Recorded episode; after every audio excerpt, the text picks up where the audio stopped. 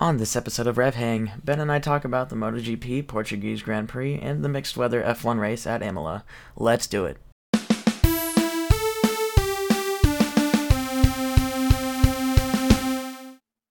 Hello, everybody, and welcome to Rev Hang. No longer Rev Hangout because I think Rev Hang is a little bit snappier. Alongside me in cyberspace is my good friend and co host, Ben Bagley. How are you on this fine evening, Ben? We took out three letters from the name, and yet somehow I'm still tired. yep, less weight to carry, but you know, still the same struggles. yep. Yeah, it's been a long week uh, for me. Uh, I'm sure for you, and I'm sure for the Ferrari uh, F1 team. Yes, it has been. Um, I'm sorry this episode is a couple of days delayed. We've had some scheduling issues come up, and uh, but you know we're here it is now Wednesday. This should hopefully be up by Thursday. And uh, we'll be back again in about a week and a half, hopefully. So, yep, this week we are talking about the Portuguese Grand Prix for MotoGP and the Imola GP for Formula One. There wasn't too much in the racing world to talk about, but uh, I guess we'll just dive right in nonetheless. So we'll start with MotoGP at the Portuguese Grand Prix. Uh, this track is one of my favorites for cars and motorbikes alike. It's very difficult for motorcycles. It's the Portimao circuit, which is in southern Portugal. Uh, there's lots of hills. Like this is one of the most undulating circuits in the world, I believe, in terms of popular circuits. But um, yeah, I really like this circuit. It's super super challenging for everybody who drives it. But uh, MotoGP went here this week, so we'll talk about qualifying real quick. It wasn't too eventful, but uh, the top 10 in qualifying were Johann Zarco on pole, followed by Joan Mir, Aleix Espargaro, Jack Miller, Fabio Quartararo, Marco Bezzecchi, Alex Marquez, Luca Marini, Marc Marquez, and Pol Espargaro. So, qualifying, wasn't too bad. There, I mean, honestly, MotoGP got the pretty pretty good deal this week. It was Moto two where things kind of kind of kicked off, which is the class just below MotoGP. The bikes are a little bit slower. Yeah, it didn't really seem to save a lot of the riders through one very particular corner. Yeah, in MotoGP, in Moto two, I should say the um, the weather was a very big part of the race and uh, their whole weekend, really. Um, but it rained during the race, and almost every driver that went through the second corner wiped out completely, slid right off the track because uh, they just lost grip too quickly. Um, I think only three or four drivers actually made it through, but it was a massive accident with, you know, 10 to 15 drivers, riders like sliding out and bikes flying everywhere, and one of them exploded. It was crazy. Yeah, yeah, it was it was kind of like watching a Mario Kart replay. You just saw people just sliding comically quickly. Uh, I know you said the MotoGP two bikes are not quite as fast, but man, that's still a lot of speed to be carrying if you're just flown off the bike. Uh, the armor that they have is kind of cool. I kind of watch some of them just kind of dip off the bike and skid for a while on the tarmac before they stopped. Yeah, their armor is is is absolutely ridiculous in terms of the amount of impact it can take and still protect the rider. That's that's one of the reasons why I think MotoGP still exists today because I mean people die a lot even still today. It's such a dangerous sport, but the armor protects drivers in most most crashes and driver riders will walk away from pretty serious accidents that they wouldn't have otherwise otherwise. Yeah, I'm not planning on crashing at 120 miles an hour on a bike anytime soon, but I still right. kind of want some of that armor. Oh, for sure. yeah. Yeah, but uh, Jack Miller had a bit of a, a spill. Was that at corner two also during the MotoGP race? Uh, that was in corner one. Corner one. Uh, so the way the Portimao track works, the first two corners are both right-handers after a really long straight. So the right. first corner is high speed, um, but it's still a pretty tight corner. And then you actually have to brake and slow down for the next right hander. Uh, which, so the second one the second corner is where all the Moto 2 bikes slid off because under braking in the wet, that's when you lost traction. Whereas if they just rolled on the throttle, they might have been better off. But uh, the first corner uh, was where Jack Miller had his spill and took out, uh, I believe, Joan Mir, who had a great start in the race. Um, that was really the big the big part of the race was the start. The uh, Joan Mir started in what was it second place? Yeah, and moved up to first instantly off the start because uh, Zarco got a pretty bad launch off the line. But uh, another a couple other drivers got good starts too. Uh, Alex Rins moved up from 23rd place to 10th place by the end of lap one, which was nuts. yeah, he had a great ride. Yeah, he even yeah he he got all the way up to fourth by the end of the race. He was just absolutely flying through the field, and the fact that he didn't he basically didn't qualify. He was at the very back at the beginning of the race, and after one lap was already more than halfway through the field it was pretty nuts. But that was really Absolute exciting to watch. Lewis Hamilton 2021 season moment. Oh yeah, back in like Brazil, right? Yep. Yeah. So the results. Let's just go into the results real quick because uh, not not too much more happened. Uh, Fabio Quartararo won the race. He drove off into the distance. Really, after the start, he he passed Mir on lap three, I believe, and uh, rode off into the distance, and no one touched him. Uh, this is his first win of this season. He was the world champion last year, so I'm sure he is very happy to get his first win on the board and get his championship fight underway because now he is leading the championship for the first time this season. So, after Quartararo came Zarco, and then Aleix Espargaro, followed by Alex Rins, Miguel Oliveira, Marc Marquez, Alex Marquez, Francesco Bagnaia, Pol Espargaro, and Maverick Vinales in 10th place. Alrighty, let us move on to what I know for a fact is my favorite series. Oh. I don't know about you, Ben. Oh, can I say can I say the name of the Grand Prix? Yes, yes, Ben. Tell yes. us. We we're moving okay. on to Formula One. This we're moving on to the Formula One Rolex Gran Premio del Made in Italy e dell'Emilia Romagna 2022. Yeah. What At the very... Autodromo Enzo e Dino Ferrari. Yeah. Yes. Uh, the track isn't even like it's the track has a long name too. It's they really like yeah. the uh they really like to stretch stuff out out there. yeah, uh, it's a little extra, I think, but you know it's fine. They got to get all those sponsors in there. Yep, they got to get all the sponsors in there, just like IndyCar. Um, but for simplification, we will be calling it the Imola GP because that's what everybody else called it. yeah, um, which is um, kind of funny because Imola doesn't actually show up any point during the official name of the circuit or the race. Right, Imola is just the city that the track is in, which is kind of how it works in Italy, I believe, because uh, Monza is also the name of the town that uh, the track is in. That's fair enough. Yeah, so I don't know. Uh, this long name sure makes it uh, fun to watch the announcers struggle through that every every session. yeah, especially given British announcers' tendency to heinously mispronounce most foreign names and titles. Yeah. yeah, it's true. But uh, yeah, so F1 returned to Imola this week. It's the first or the third race back after quite a long sabbatical um, this track is very high power, high speed corners, uh, and then a lot of also really hard braking zones into tight chicanes. That uh, it, it's a really tough track for drivers, and uh, some of the great names in motorsports history have had some pretty, pretty horrific accidents here. Um, but also some pretty insane wins here. Uh, we've had some crazy races, and a lot of people love this track. It's a really fun flowing track. So, um, yeah. yeah. that's where we were this week.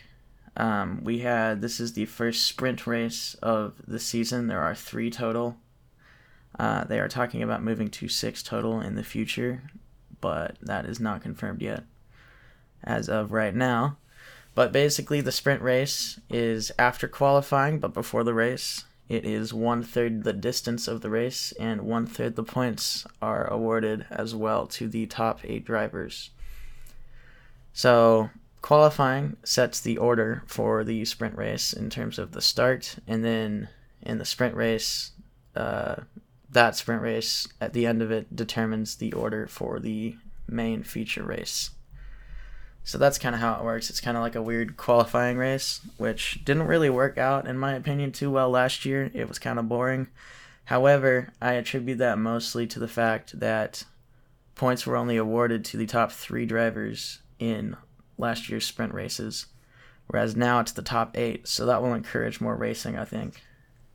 Yeah, for sure. Especially since the cars are much closer together, anyways. There's a lot Right. more incentive for people to get their elbows out of it more. Yeah, exactly.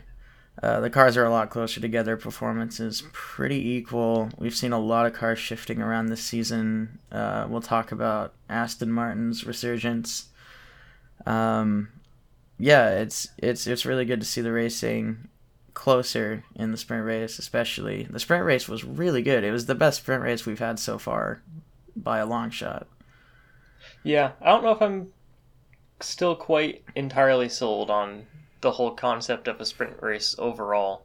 I mean, obviously, I like more racing, but in terms of logistics, it does seem like a lot uh, to add on to a weekend. But maybe give it a, a couple more sprint races and I'll come around. Right. I think we'll just have to see. I, I enjoy the sprint race. Obviously, it's just more racing, but there are also downsides for the teams, especially because it costs money to run a race car, and so you have to buy more tires, more fuel. You just if you it gives you a higher chance of wrecking your car, so it's just it, it's just a bunch of added risk and cost to the teams, which is why a lot of them are fighting this and not don't really want the sprint races in uh, in the sport right now. But um, hopefully they continue to be good. Uh, this one was pretty exciting.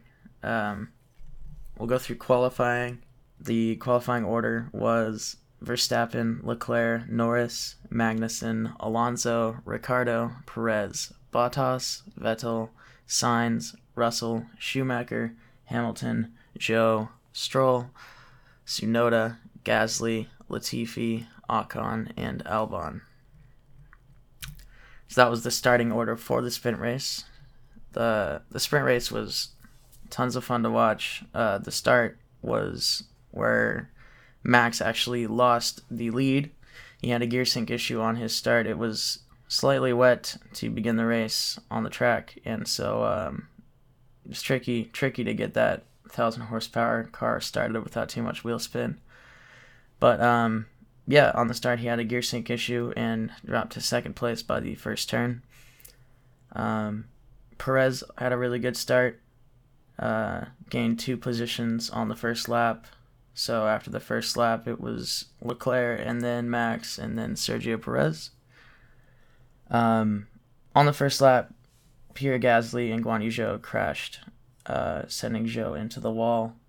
Um, that caused the safety car, right? Yeah, it did. Yeah. Um, it was it was it was hard to tell whose fault that one was. I think it was pretty much a racing incident. They both left each other some room, but they kind of just tagged each other. Yep. So um, I would put it a little more on Zhou. You could have moved over maybe a little bit more on the exit of the corner, but uh, yeah, I think racing incident was fair. So safety car came out on lap one, and then ended on lap six. So after the safety car came out, we had Sainz passing Alonso on the next lap, and then oh, actually, think Perez. No, Perez started in seventh, so he wasn't third at the end of the first lap. He was fifth. Sorry about that. Um, but uh, Kevin Magnussen started dropping back. After that, he was on the medium tires along with his teammate Mick Schumacher, and then everybody else kind of just flew past him because everybody else was on soft tires. That was one of the big weird talking points of the uh, the sprint race was the Haas both Haas cars were on the medium tires, and uh, people didn't really know why they did that. yeah, it was kind of an interesting strategy compared to the rest of the field, but it they dropped back a little bit versus qualifying for sure, but they were able to pick up a little bit uh, in the actual race. But one wonders what might have been if they had been able to more closely retain their positions from qualifying. Right. I guess I don't know what Haas was, what their uh, thought process was, but uh, in an interview after the sprint race, Kevin Magnussen said he was absolutely shocked when he found out that everybody else was on soft tires. So, um, yeah, it seems like that was pretty much their plan the whole time, and uh, they didn't really realize everybody else was going out on softs. Yeah, because kind of the trend for some of these races, at least at the start of the season, has been that the medium tire has almost no downside versus the soft tire. But maybe we just haven't found the right track where that really comes into play, and Haas is kind of still on that trend, whereas everybody else had kind of figured out that the soft was performing better, at least in terms of speed, at this track for a sprint race. Right. Yeah. No, tires tires definitely react differently on different tracks just because the, turns are all obviously different. So the the way the tire heats up is different everywhere. So if you get one tire heating up more than another, it's gonna lose certain amounts of grip, and that's gonna affect the way the car drives. So, yeah, different cars affect tires different ways, and this one benefited the soft tires more than other tracks have this year so far. But uh, yeah, after that, kind of halfway through the race, Ricciardo passed Magnussen, and, and he really just kept dropping down. Um, Perez passed Norris on lap 11, and then uh, Sainz was making his way through the field towards the end of the race as well, and passed the McLaren of Daniel Ricciardo on lap 14. Um, Valtteri Bottas also had a good sprint race, uh, making his way up to seventh and um, passing Alonso and Magnussen. Um, and then finally, to end the sprint race off, Max Verstappen was able to recover from his poor start and pass Charles Leclerc on lap 20 of 21 to win the sprint race and take pole position for the future race the next day. Yeah, Sainz and Ricciardo, especially, I noticed, had a really, really good sprint race. Uh, I really hope nothing bad happens to either of them during the first lap of the actual race. Yeah, it would be a really sh- really really big shame because Carlos Sainz had a really good, really good sprint race, and uh, yeah, like you said, Ricciardo did as well. So hopefully, Daniel nothing... really needs the confidence booster. Yeah, just have a really clean drive. Yeah, that's the goal for yeah, because Sainz has had his DNF in Australia as well, so they're both looking for clean drives. So hopefully, nothing nothing too bad happens to him at the beginning or during the race, I should say. Yeah. Uh, so let's go, before we get to that, let's go through the results for the uh, sprint race. It was Verstappen followed by Leclerc, Perez, Sainz, Norris, Ricciardo, Bottas, Magnussen, Alonso, Schumacher, Russell, Tsunoda, Vettel, Hamilton, Stroll, Ocon, Gasly, Albon, Latifi, and Zhou. Okay, moving on to the feature race. Um, the start, of course. uh, both Ferraris had a bad start. It was wet on the track again. Uh, all the cars started on intermediates this time, which is uh, there are three compounds of dry tires and two compounds of wet tires. The dry tires are soft, medium, and hard. Um, there are different compounds used at different tracks, but first, for these purposes, we'll just say they're soft, medium, and hard today. Makes it easier that way. Yeah, and uh, the intermediate and wet tires are the uh, designated tires for when it is raining. Um, intermediates are for kind of lighter rain conditions when the track's not super wet, but it is damp and still slippery on slick tires. Uh, and then the full wet tires are, as you would imagine, tires for when it is raining very heavily. Yep, standing water. Yep, exactly. And uh, important thing to note with both the intermediate and wet tires is that they're a very very soft compound that doesn't handle heat very well because obviously you're driving through rain, uh, rain and wet, so you want the tires to be able to heat up as much as possible, despite being dredged through water all the time.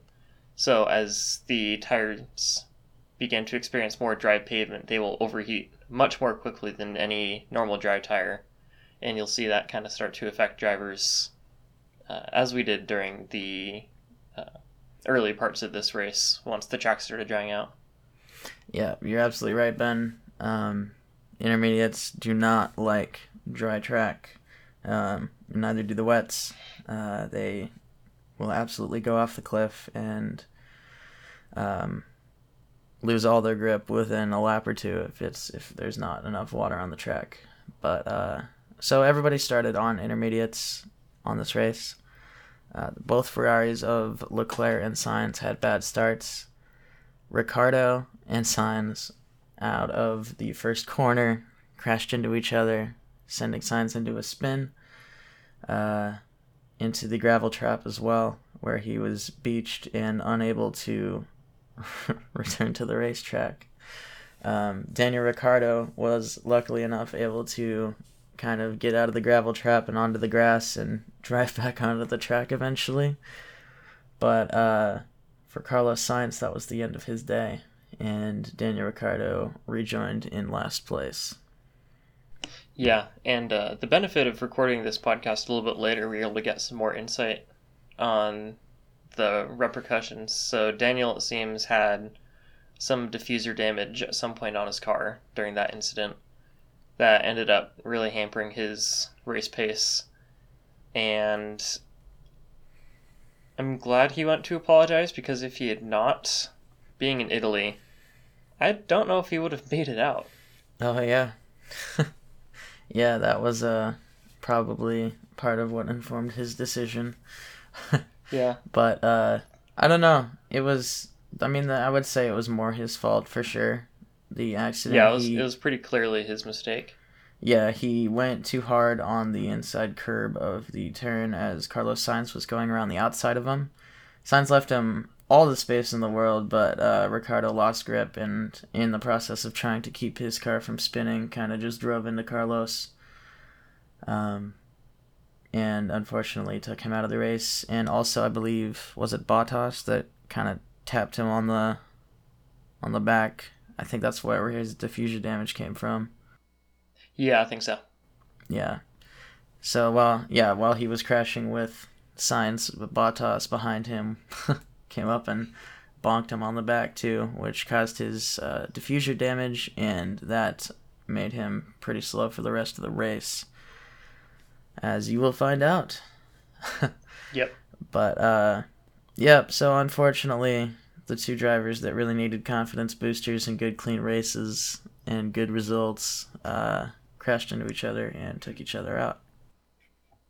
Yeah, that was uh, pretty unfortunate to see the race end so quickly. Yeah. For Sainz, who had a, a really good sprint race, and especially in Italy, this is kind of his chance to make sure he stayed even uh, remotely close to Leclerc in the drivers' championships, and wonder yeah. how he'll be able to pull himself out at this point. Yeah, it'll be interesting to see. Uh, but Leclerc is prone to mistakes, which we'll talk about.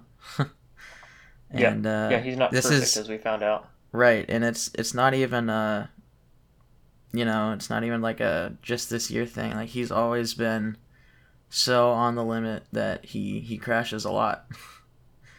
so yeah, you know, there's there are gonna be opportunities, I'm sure, for Sainz to claw his way back into this championship, but he needs to start winning races and uh, I'm sure he's just as just as eager to do that as uh, we are to see it because he has not won a race yet, and he has a car that can clearly win races. So, yeah. So going back to Leclerc, Leclerc had his poor start and was passed by Perez, who uh, was in second place for the rest of the race. Um, so yeah, at the front after that, it was uh, pretty uneventful. Verstappen drove way off into the distance and completed his first Grand Slam of the season, his second ever. So really good job for him this weekend. He absolutely killed it the entire the entire three days. uh, yeah. Yeah. So uh, going back to your stats, Ben, I know you love so much. Uh, love Verstappen stats. still, still has won every single race he's finished. A great record, to be sure. Of course. Something to be really proud of. Yeah. I mean, if you finish a race and uh, you've only won, I mean, you got to be doing something right, right? Yeah. Man, the math doesn't work out to why he hasn't been winning the drivers' championship. Yeah, it's uh it's it's a mystery. But to be fair, Yeah. all four Red Bulls finished this race. So Yeah, on that topic, do you think Red Bulls kind of started to figure out their reliability issues, or was this just kind of a stroke of luck for them this weekend? uh I don't know. I mean, it, I would hope they fixed their reliability issues considering Max is on his third engine. But uh it's hard to say. I mean, it's only one race really on the new setup because they brought a bunch of upgrades to Imola and they're bringing more upgrades to Miami. Yeah, yeah, I'm really looking forward to uh, more opportunities to put my foot in my mouth regarding Red Bull reliability. So Yeah. hopefully they uh, have it all figured out. yeah, that would be nice. Um, so yeah, at the front, it didn't really change much after that. Uh, Leclerc was pestering Perez for most of the race, but never was able to pass him or even really, really threaten him in any way until the pit stop. But uh, we'll talk about that in a sec. Um, Alonso was uh, involved in an incident that we never actually got to see, and there's no re- real replay evidence either. But yeah, half of his side pod flew off on the straight while Alon or while he was racing Hamilton or was it Russell or Hamilton? It was one of the two. I think it was Hamilton. Hamilton was uh, back, so I'm pretty sure it was him. Yeah. Yeah, I think that makes more sense. No, actually, it was Russell because Alonso started ninth and Russell started eleventh.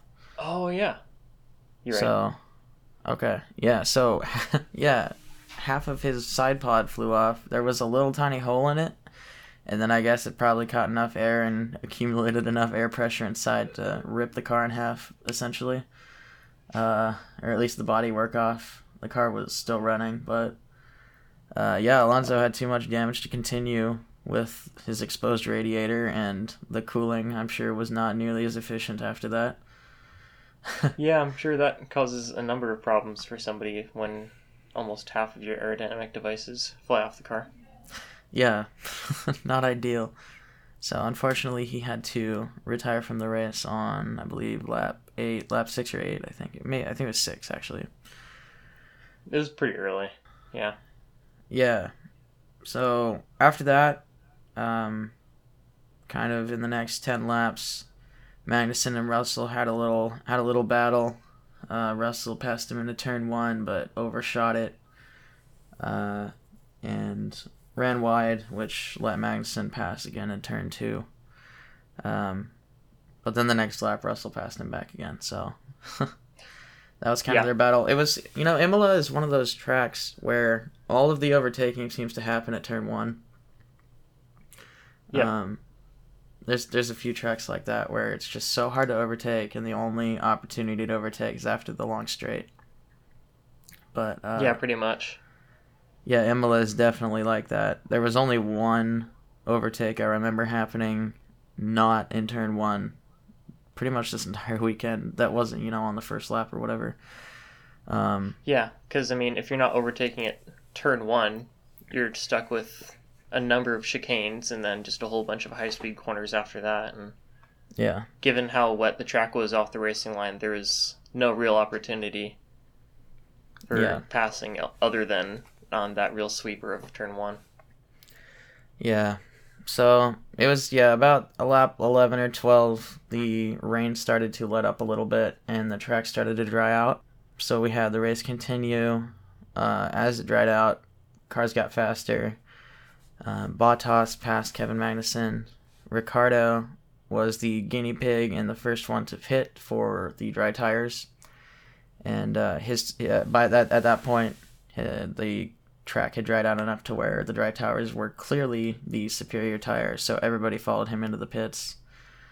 Um, Valtteri Bottas had a pretty bad pit stop. I think it was like 12 seconds or something like that. So his uh, his race was hampered a little bit by that, but he still ended up having a really good race.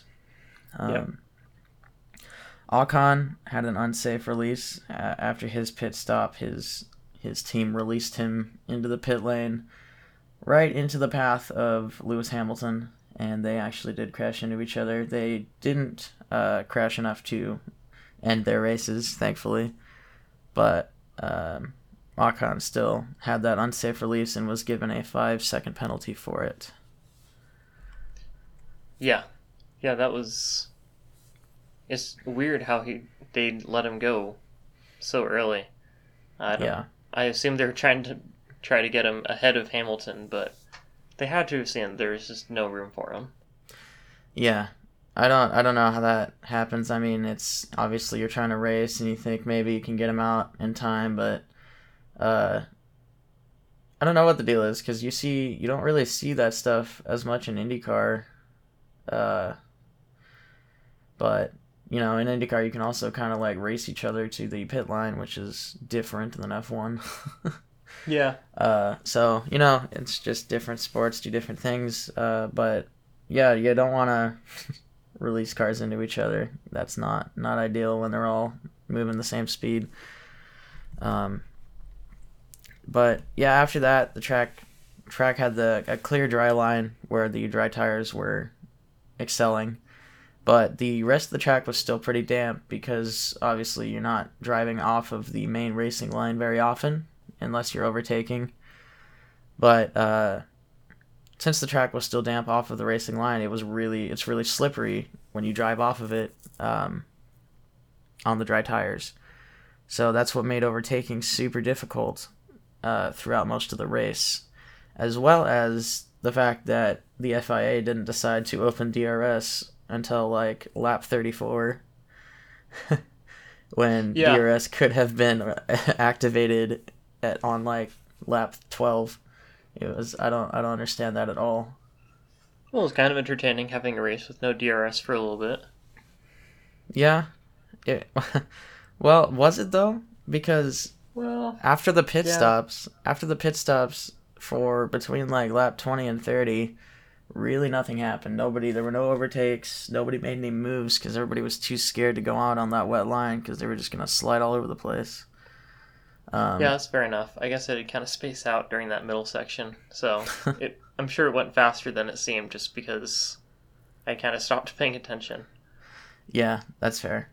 But uh, yeah, so DRS, for those who don't know, is not available when the track is wet or when it is raining.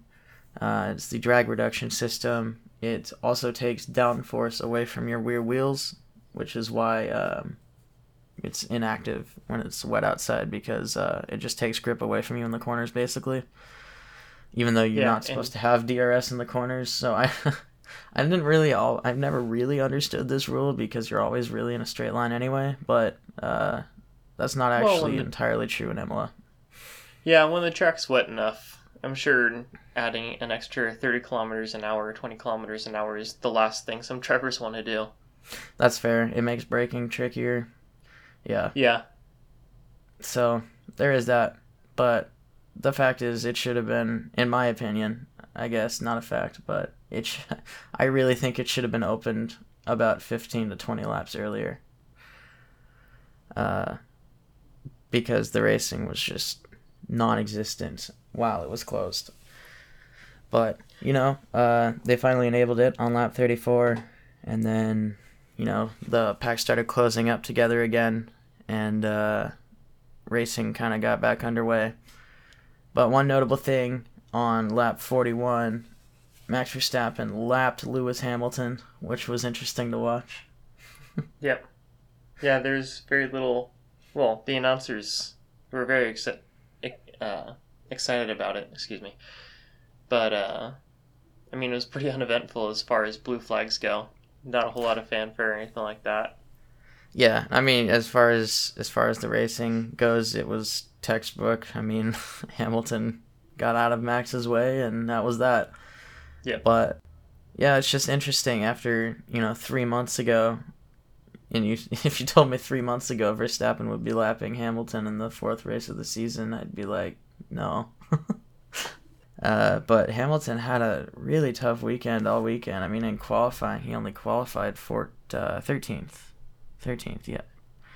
Um, and then he finished the sprint race fourteenth. So he just had a really rough weekend. Well, Russell has finished top five in every single race so far. He's been having a really good run. Yeah, for how that how bad that car seems to be, uh, Russell's really putting it up there on the on the board, and he's really yeah, like which, he's still in the championship fight, which is crazy.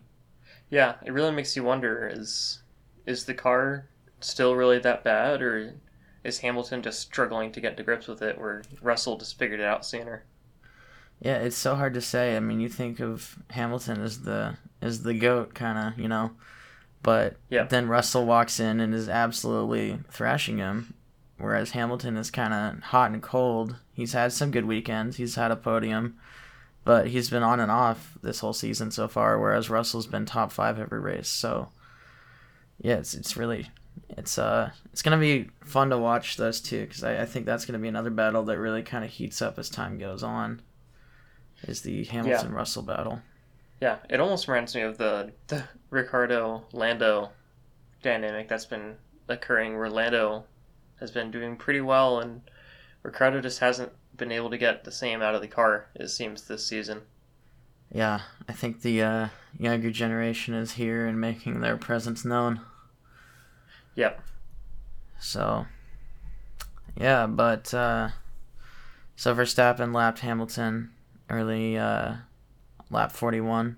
And then um, after that, we had a couple of passes from Yuki Tsunoda, who had a spectacular race. He started in 12th place and finished in 7th, moving up five yeah. places, which for him, especially, is really good.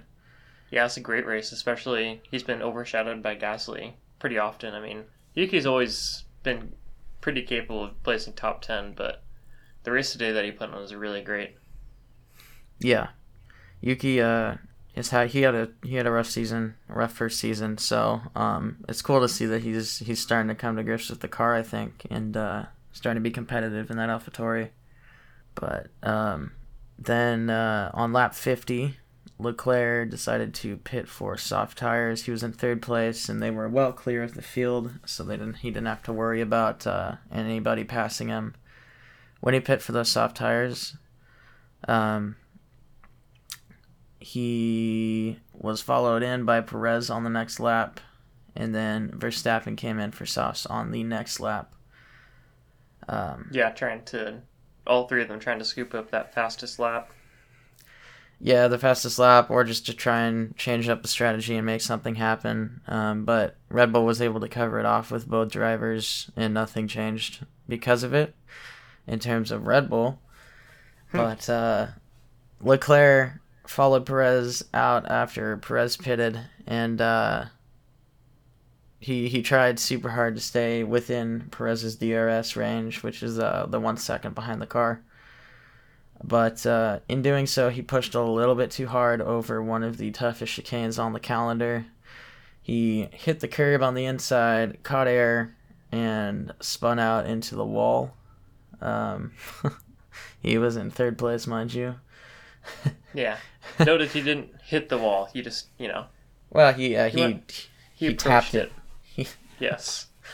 He gave it a little uh, little love tap, but um, it was enough to cause damage to his front wing, and uh, he was forced to pit again on lap 53 for another new set of soft tires and a new front wing. Uh, in that time, he was passed by Lando Norris, George Russell, Valtteri Bottas, uh, I believe Yuki Tsunoda, Sebastian Vettel, or I think Tsunoda. I don't think he got passed by Tsunoda yet, but he got passed by Vettel and Magnussen. He dropped all the way to ninth place.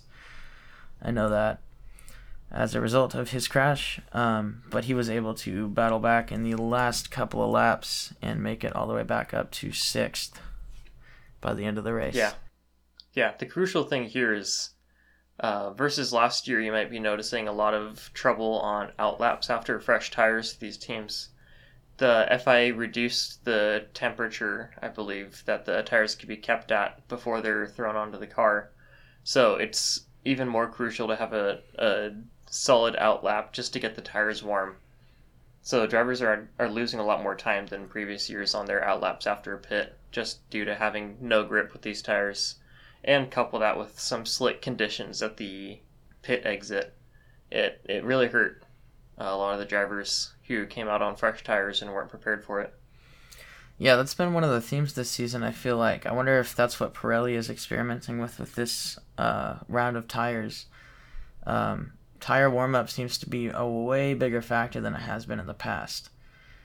Where when you come out of the pits, your tires are cold, so you have basically no grip, uh, which is why the undercut doesn't seem to work quite as well this season as it has in the past. Um, so, for instance, Sergio Perez for the first round of pit stops tried the undercut on Leclerc to gain some time on him, uh, pitting a lap before him to go on to the medium tires and hopefully have a good outlap to come out uh, farther ahead of Leclerc. However, due to the poor tire warm up, Perez ended up having a pretty poor outlap, and Leclerc was actually able to jump him uh, on his in lap, which doesn't have or hasn't happened too often in the past. Yeah, it, it's really interesting to see what's been happening with the tires. I wonder, do you think Pirelli and FIA are kind of doing this on purpose, like you said, to reduce the severity and the effectiveness of the undercut, or is this just a side effect of some other change that the tires have undergone?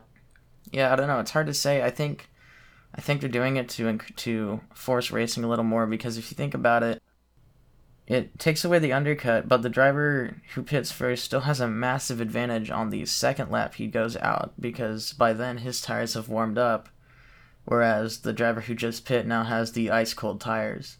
And right. so that's that's how Perez was able to so easily repass Leclerc on that same lap is because he had the the warm tires that were sticking to the track. So he was able to just cruise right by Leclerc, who was still sliding everywhere and just trying to keep it on the black stuff. Yeah, yeah, it's just a, a really weird dynamic to watch. Yeah, it's interesting. I think they they've they've tried a couple things like that. I think to try and improve racing, um, which I think actually they've done a pretty good job because so far the racing in general has been better this year than last year, in the last the previous previous five years. So, yeah, I would say it's kind of mission accomplished for them there. But yeah, uh, other than Leclerc's spin, uh, that was pretty much the race, with the podium ending up being Verstappen, Perez, and Norris. Yeah, great result for, well, minus the Daniel Ricciardo incident. Uh, if he had been able to stay competitive in his spot, this would have been a great weekend for McLaren. Probably because Lando had yeah. just a really consistent drive. Yeah, Lando was on his own the entire week, the entire race. yeah, yeah, he pretty much didn't really trip up anywhere, which is nice to see, especially on a wet track and a change from conditions like Sochi, uh, where he was in also a, a, very high position leading the race, and you know had some tire troubles, tire management troubles, uh, bad call here and there, and uh, this season you see him maturing a bit more and being able to handle the car a bit better and make better choices. Yeah, it was a very good week for McLaren. Um, even though Ricciardo didn't didn't uh, end up scoring any points, um, just for the morale boost, I think, just coming out and putting in a solid weekend, just based purely on pace, uh, I think is really good for McLaren to kind of get their attitudes and spirits up. Um, even Norris, like he was super negative at the beginning of the season about their chances, but after this race, he was talking about how you know, he was really proud of his team and how they rallied and were able to turn the car around and get it to a spot where it's actually competitive every weekend, it seems. Yeah, I think this race and the Miami GP are both going to be a lot about McLaren just proving to themselves that they have pace again and showing that they might be the fastest Mercedes powered team on the grid. Absolutely. That would be pretty wild to have McLaren go from what they were in the first race to uh, you know podium contenders every race. That's uh, it's really good for them. I'm uh, I'm happy to see that they're at least moving in the right direction. As a as an avid McLaren fan myself. Definitely. But uh, so let's go over the final results for the race. It was Verstappen followed by Perez, Norris, Russell, Bottas, Leclerc, Tsunoda, Vettel, Magnussen, Stroll, Albon, Gasly, Hamilton, Ocon, Zhou, Latifi, Schumacher, Ricciardo, Alonso, and Sainz. Um, notably, Lance Stroll and Sebastian Vettel for Aston Martin both scored points this week. And, oh yeah, that's a good point. Yep, Aston Martin is now on the board in a big way, and not only that, they are in ninth place in the Constructors' Championship now. Wow. Yeah. So every Constructors team now has points on the board, which uh, I don't think has happened in a couple years.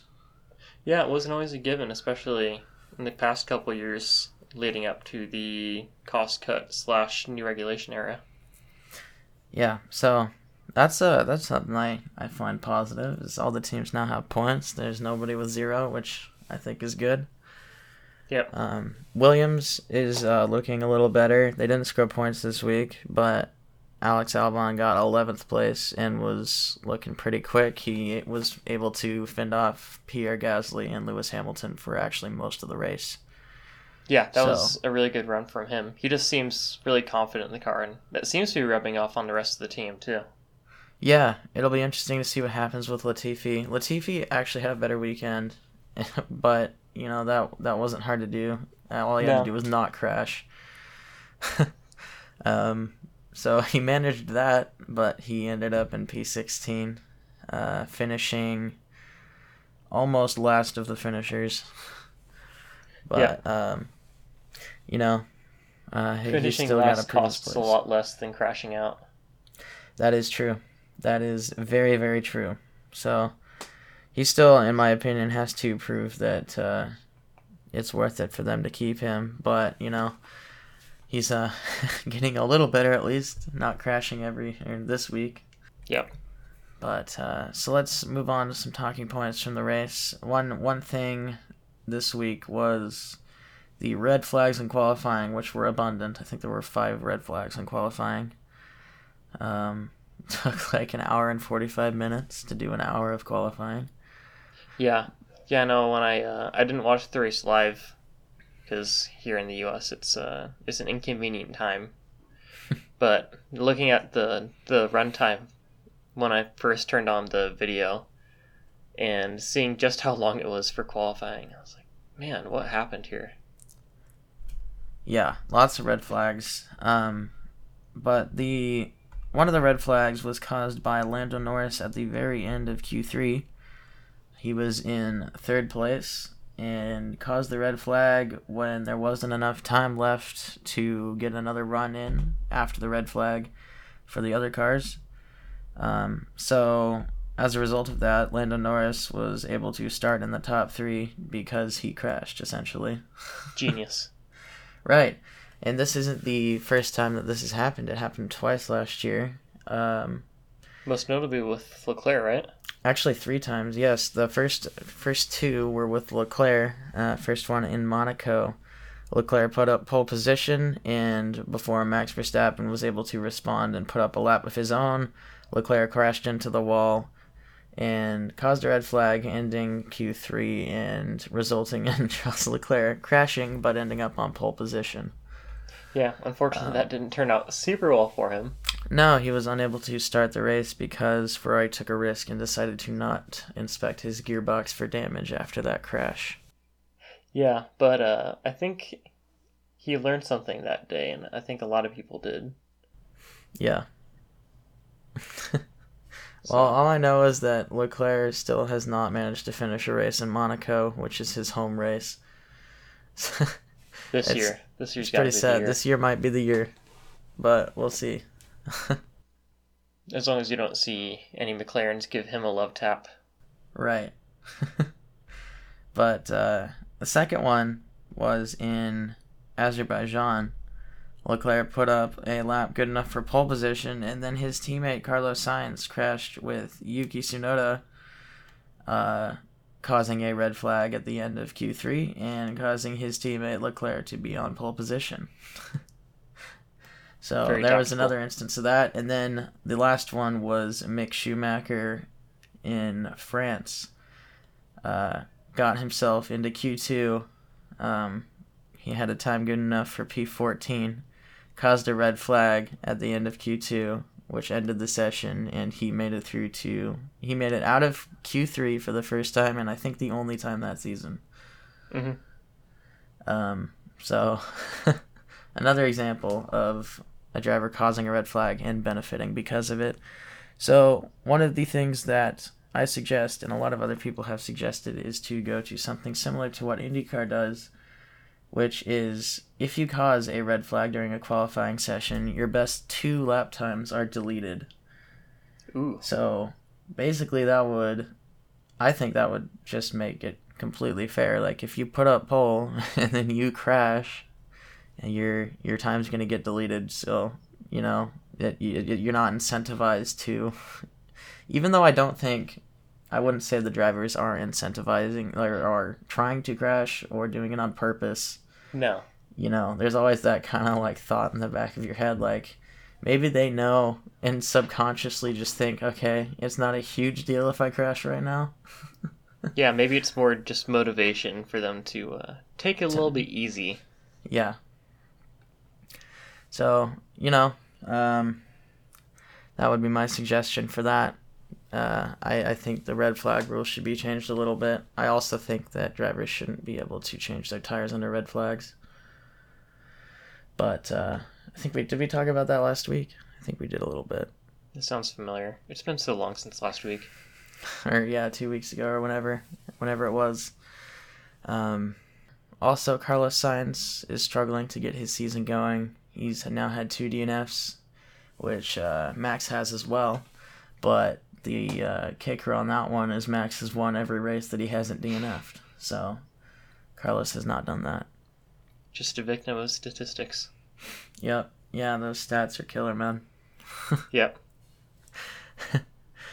But uh, yeah, so as Sainz struggles, Red Bull surges back into the title fight. Uh, they gained, I think, except for the sprint race, they gained pretty much the maximum amount of points they could gain this week. Yep. Um, whereas Perez finished third in the sprint race. If he finished second, then that would have been the maximum amount of points Red Bull could have taken from the weekend. But uh, yeah, so that that just shows you how how uh, dominant Red Bull was this week. Yeah, they had a, a really good weekend, and even though Perez didn't do super well in qualifying, he more than made up for it in the sprint race.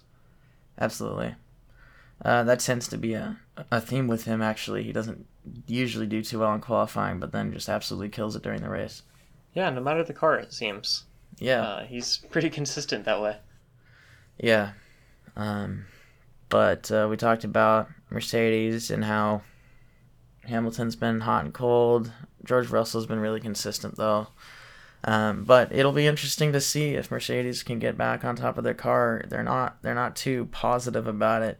Toto Wolff apologized to Hamilton after the race for how bad the car is. Um, Yeah, and a lot of people, I think rightly so, pointed out that it. Yeah, I don't know if it's entirely a car problem because George Russell and what is theoretically the same car uh, scored major points for Mercedes this weekend. Right, but you also have to remember he qualified 11th. So, I mean, that could be, you know, it could be like you're saying, it could be him, and but it also could be the car. I don't know.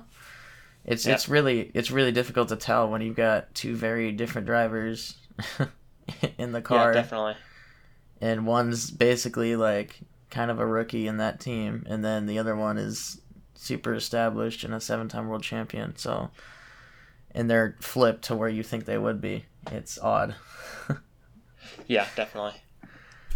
But uh, yeah, so that was the kind of our overview of the race. It wasn't too eventful, but uh, you know, not complaining. It wasn't bad. It was still entertaining.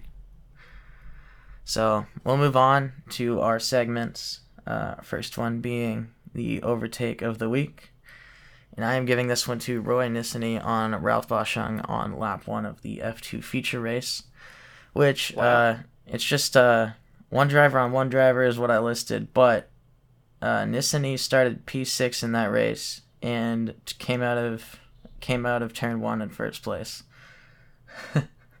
he had the the best start I think I've ever seen in single seater cars, and uh, flew past five people, uh, including Boschung, to I think take the lead or second place or one. Well, it was I don't remember exactly where he ended up, but it was the top two for sure. Um, and he absolutely sent it around the outside. So good job to him. It was pretty exciting to watch. but we'll move on to the pit stop championship for this week, and then I also have the totals so far because it's been a couple weeks, and I think we should go over where all the teams are. All right. So this week for the Imola GP, the top 10 pit stop finishers were Sergio Perez, Max Verstappen, Charles Leclerc, Lando Norris, Daniel Ricciardo, Yuki Tsunoda, Pierre Gasly, Sebastian Vettel, Alex Albon, and Mick Schumacher. Perez had the fastest pit stop with a time of 29.627 and Valtteri Bottas had the slowest pit stop with a time of 40.957. Yeah, we saw some actually pretty good uh, pit stop times. A lot of uh, low two second ranges for the teams. Yeah. It seems like the teams are starting to get used to it a little more and starting to speed up again.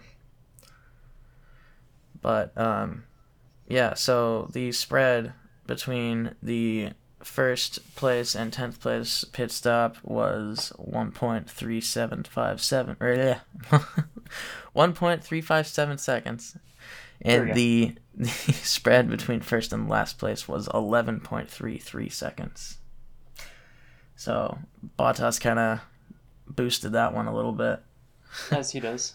I feel like Bottas is just the unluckiest person alive when it comes to pit stops. He always gets screwed over. Yeah. Doesn't matter what team he's on. Uh, they'll It's a always find a universal way to mess it up. Yeah. Bottas last place in the pit stop championship. Well, I don't think actually that's I don't think that's true, but uh, anyway, Anyways. so the top three teams overall right now are Red Bull, McLaren, and Ferrari.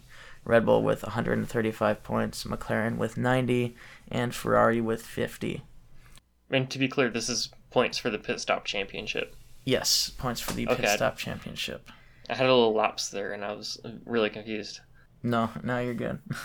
Sorry, I should have specified. Um, so for the drivers in the pit stop championship, the top three are Perez, Norris, and Verstappen. Perez with 93 points, Norris with 57, and Verstappen with 42. Perez really So- running away with this championship. Yeah, Perez is getting definitely uh, a good deal with the pit stops. Can't be too too upset about that. Yeah. But uh, okay, we will move on to our predictions for the Imola GP that we made two weeks ago. Uh, Yeah, did I? How many times really have I said. Sainz is gonna win? yeah, I Yeah. think I keep saying Sainz is gonna win, but then he never does. if you just So- keep hammering it, eventually it's got to come true. Eventually, yeah. It's like a lottery number. right. Um, so okay, we'll start with I my predictions for Imola. Uh, the top five were Sainz, Verstappen, Perez, Russell, Hamilton, with my dark horse being Norris. What was your top five, Ben? Mine was uh, Leclerc, Sainz, Russell, Perez, and Norris with Bottas as my dark horse. Gotcha. So to remind everybody, the actual top five was Verstappen, Perez, Norris, Russell, and So, So, so you had uh, Bottas doing well, which he did. Yeah, but I had Verstappen DNFing. Yes, I also had Leclerc DNFing, but to be fair, Leclerc was not in the top five, so I got that right at least. Yes, uh, it seems we were both very bullish on Sainz, and that kind of bit us. Yep, I had Sainz winning, and he DNF'd on the first lap. yep, we both did have Russell, Norris, and Perez uh, somewhere yes. in that list. So good job, us. Yeah, for sure. I had Hamilton as my fifth, and that was not the case. That's fine. He'll get there eventually, I'm sure. Maybe, hopefully. Maybe one day he'll, he'll be as good as the great drivers like Lewis Hamilton and uh, Michael Schumacher. Yeah. yeah. Um, so the fastest lap predictions I had Verstappen. And I had Leclerc. Okay. And I believe it went to Verstappen. Yeah, it was because he had the Grand Slam. Ah, dang it.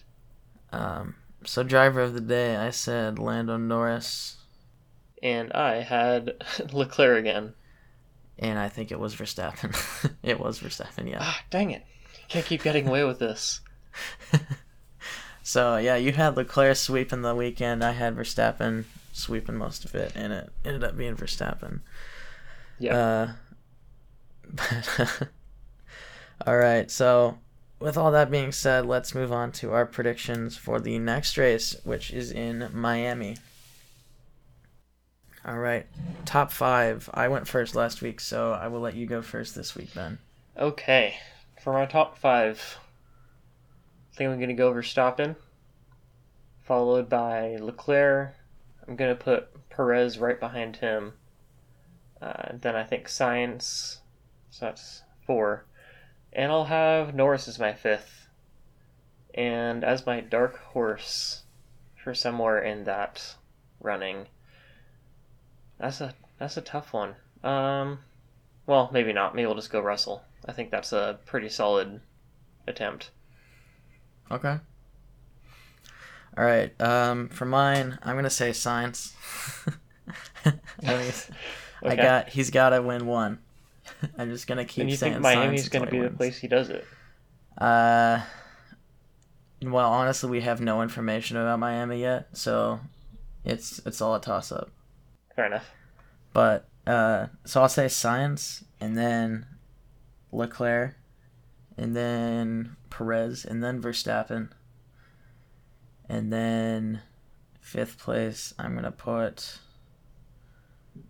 Daniel Ricciardo with oh, my dark horse as Lando Norris.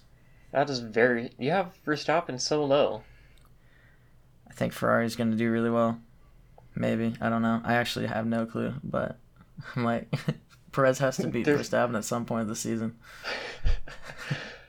That's fair enough. Yeah. Well, I guess he doesn't have to. I don't think he really did last season, so. but yeah. he's been actually a lot closer. To be fair to him, he's been a lot closer to Max. He's been figuring it out for sure. Yeah. So okay, uh, our fastest lap predictions. What do you, think you can think? go Perez. Perez. Okay. I'm gonna say Leclerc. Okay. Driver of the day. Hmm. It's Miami. I don't really have a, a, a home driver who's going to really resonate, I don't think. So I'm going to go with whoever has the best race. And I think that we're going to be looking at Verstappen for that. Hmm. Okay. Uh, I'm gonna see. I'm gonna say the Americans really come to support their team, and I'm gonna say Kevin Magnussen. Interesting. Well, hopefully Kevin Magnussen has a good race in Miami. Yes, that would be nice. he's been he's been doing really well too. Like uh, it's there's been a lot of surprise uh, performers this season. Yeah, yeah, do we have like an um, an American Tifosi, if you will? Uh, probably for like Andretti, I'd say. For but Andretti. For Haas, I, though. Well, yeah, no. I don't think we have a Tifosi for Haas. all the machinists out there.